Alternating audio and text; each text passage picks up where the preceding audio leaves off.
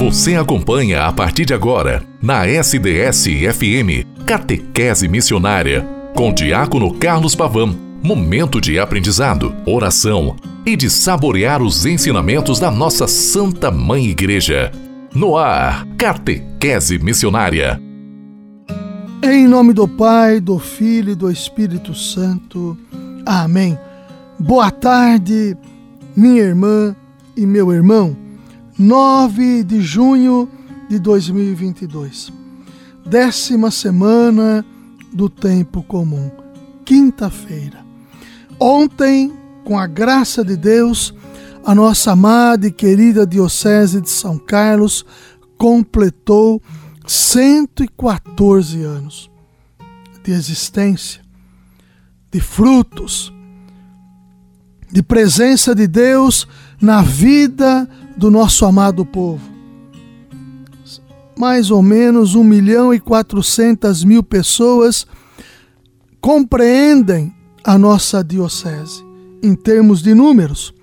29 cidades, sete distritos, aproximadamente 220 clérigos entre padres, bispos e diáconos permanentes. Como é bom pertencer a esta amada Diocese de São Carlos.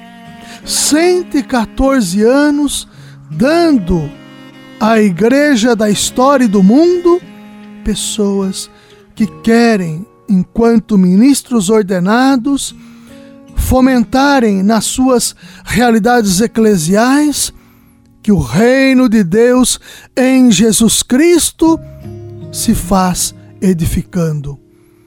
Como é bom termos esta presença viva, constante da nossa amada Diocese que nos ajuda e nos enriquece com a sua capacidade de gerar frutos em abundância.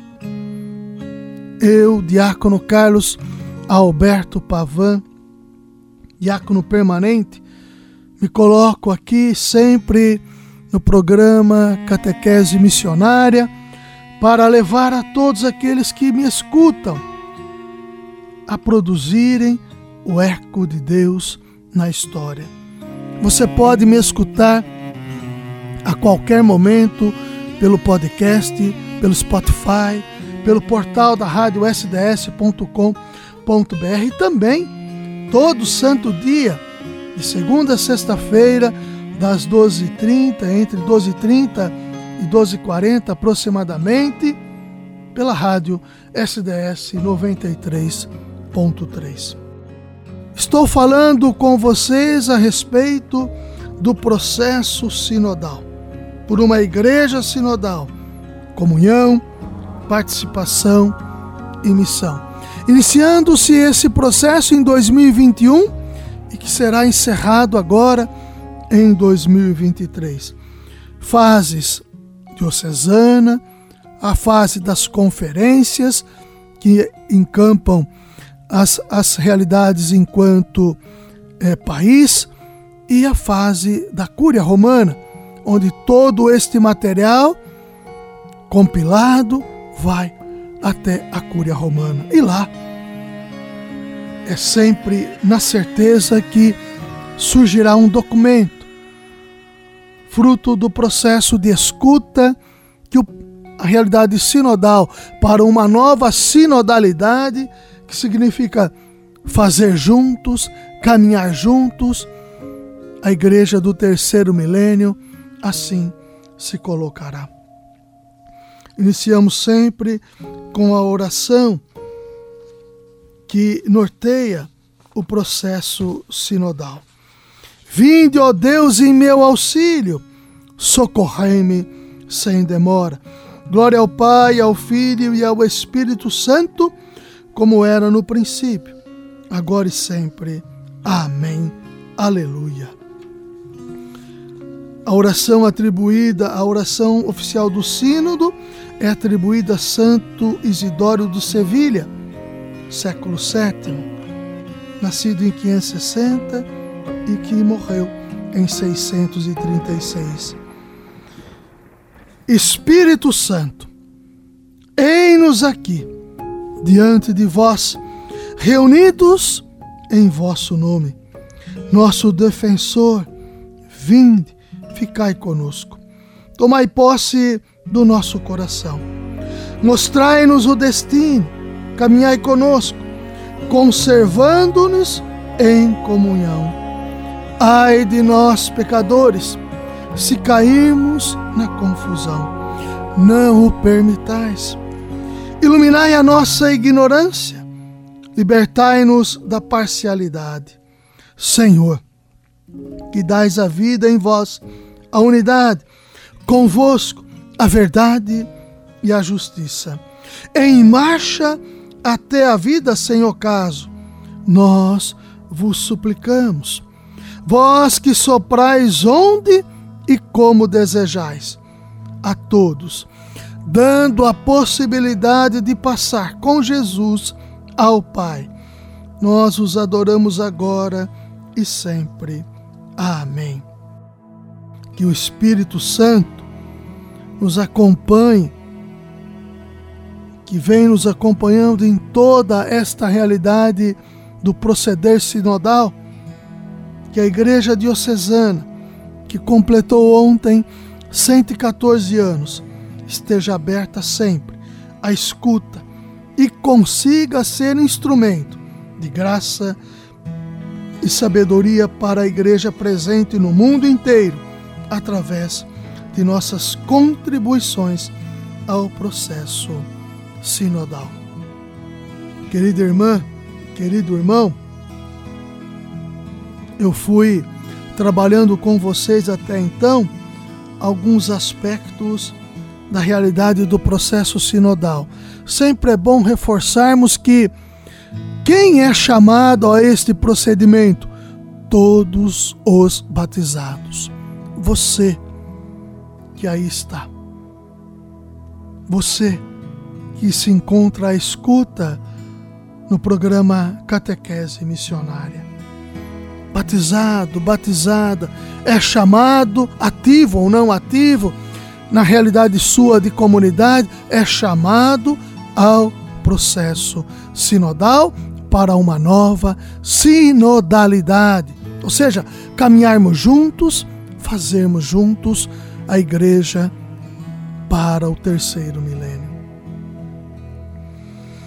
Um sínodo da sinodalidade não trata, vou repetir o que já disse ontem, não trata da evangelização em realidades específicas, como apontava o sino dos anteriores, mas quer resgatar um modo de viver e agir da igreja.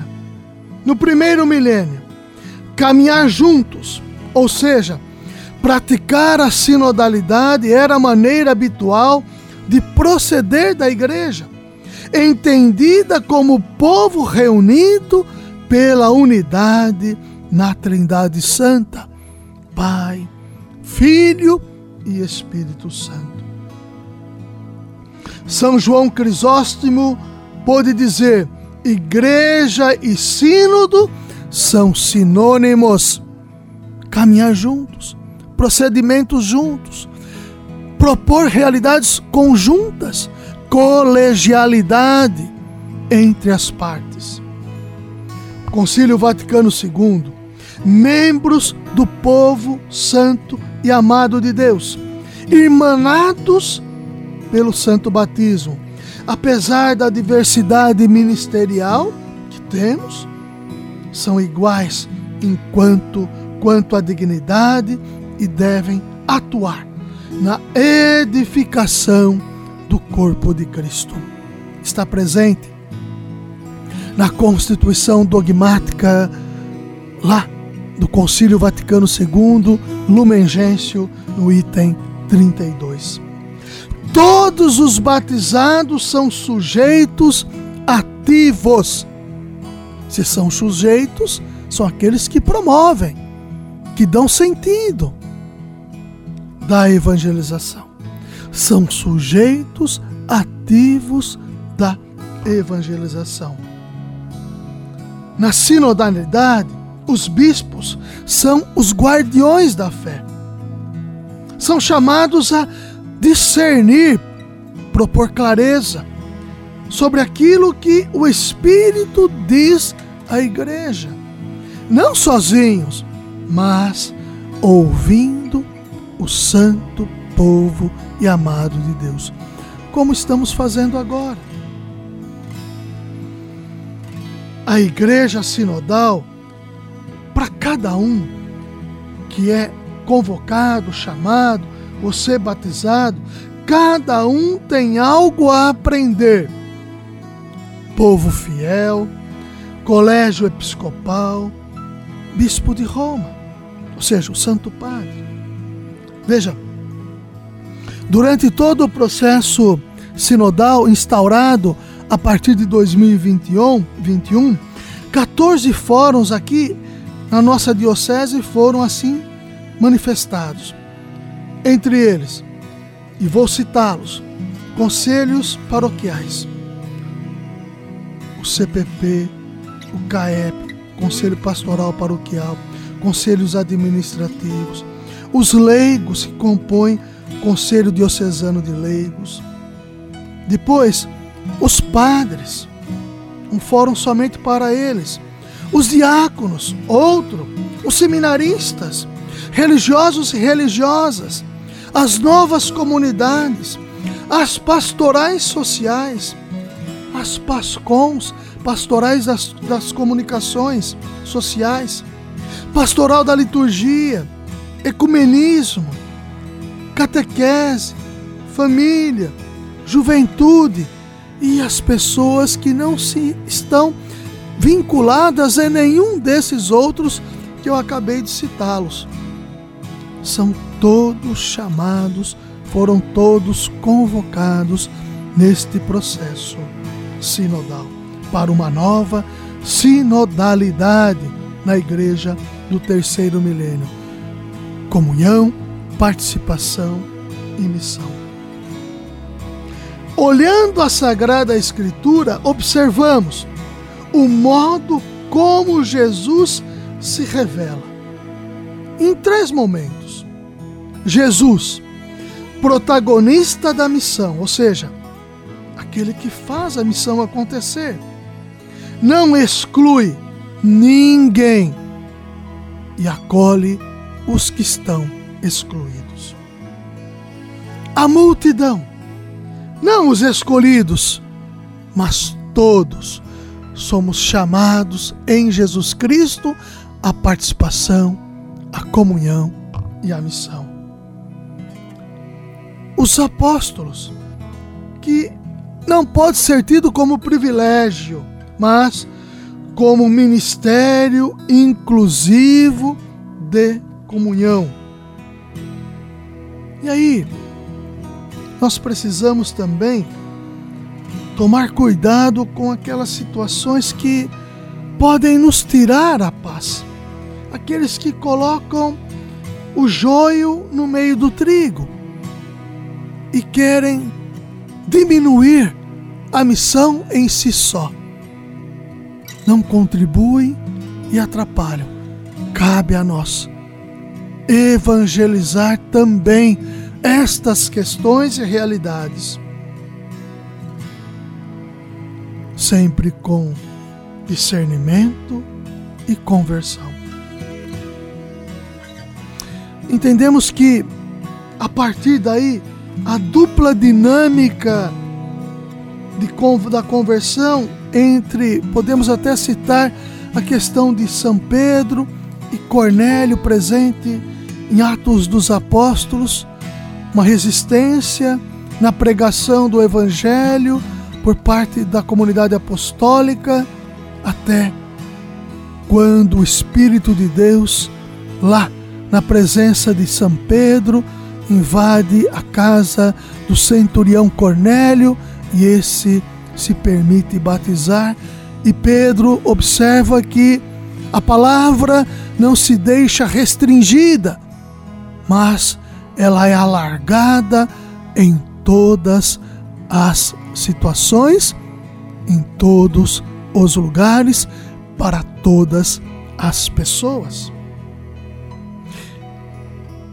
E assim sendo, ninguém é indigno aos olhos de Deus. Mas também precisamos observar que o chamado de Deus não nos torna exclusivos, mas servos e testemunhas. Serve aquele que trabalha. O testemunho, o chamado a testemunhar, é aquele que se coloca para fazer com que o reino aconteça literalmente entre nós. Assim sendo, nós construímos o reino de Deus na presença de Jesus Cristo. Através da presença de Jesus Cristo, no sopro do seu Santo Espírito, que celebramos, consequentemente, no último domingo, onde os sírios em todas as realidades eclesiais. O Sírio, o Sírio Pascal foi solenemente apagado na última Santa Missa do domingo. Querida irmã, querido irmão, a igreja do mundo todo e de maneira toda especial a igreja particular de São Carlos, que ontem aniversariou, fazendo 114 anos, ela te, se coloca sempre aberta e à disposição de cada um de nós. Hoje eu fico por aqui. Que você possa permanecer na gratuidade de Deus e na graça de Deus, do bom Deus, você possa ser cada vez mais envolvida, envolvido pelo Filho amado Jesus Cristo que nos chama à comunhão, participação e missão. Em nome do Pai, e do Filho, e do Espírito Santo. Amém. Fique em paz, permaneça na paz, viva na paz de nosso Senhor Jesus Cristo. Até amanhã, com a graça de Deus.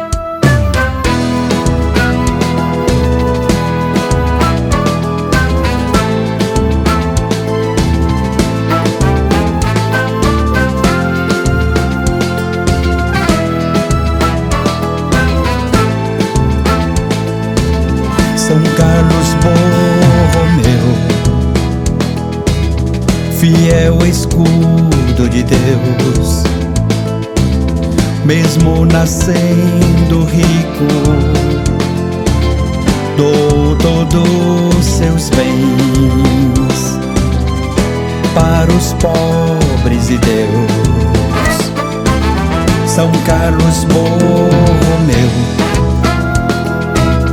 fiel escudo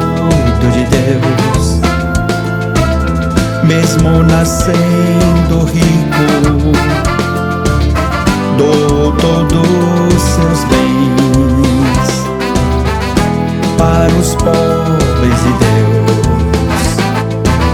São Carlos Borromeu, tão jovem foste escolhido para encantar meu Senhor na compaixão e na dor. São Carlos Borromeu, bispo, servo e pastor, que no seu tempo ajudou diminuir a fome e a dor são Carlos Borromeu,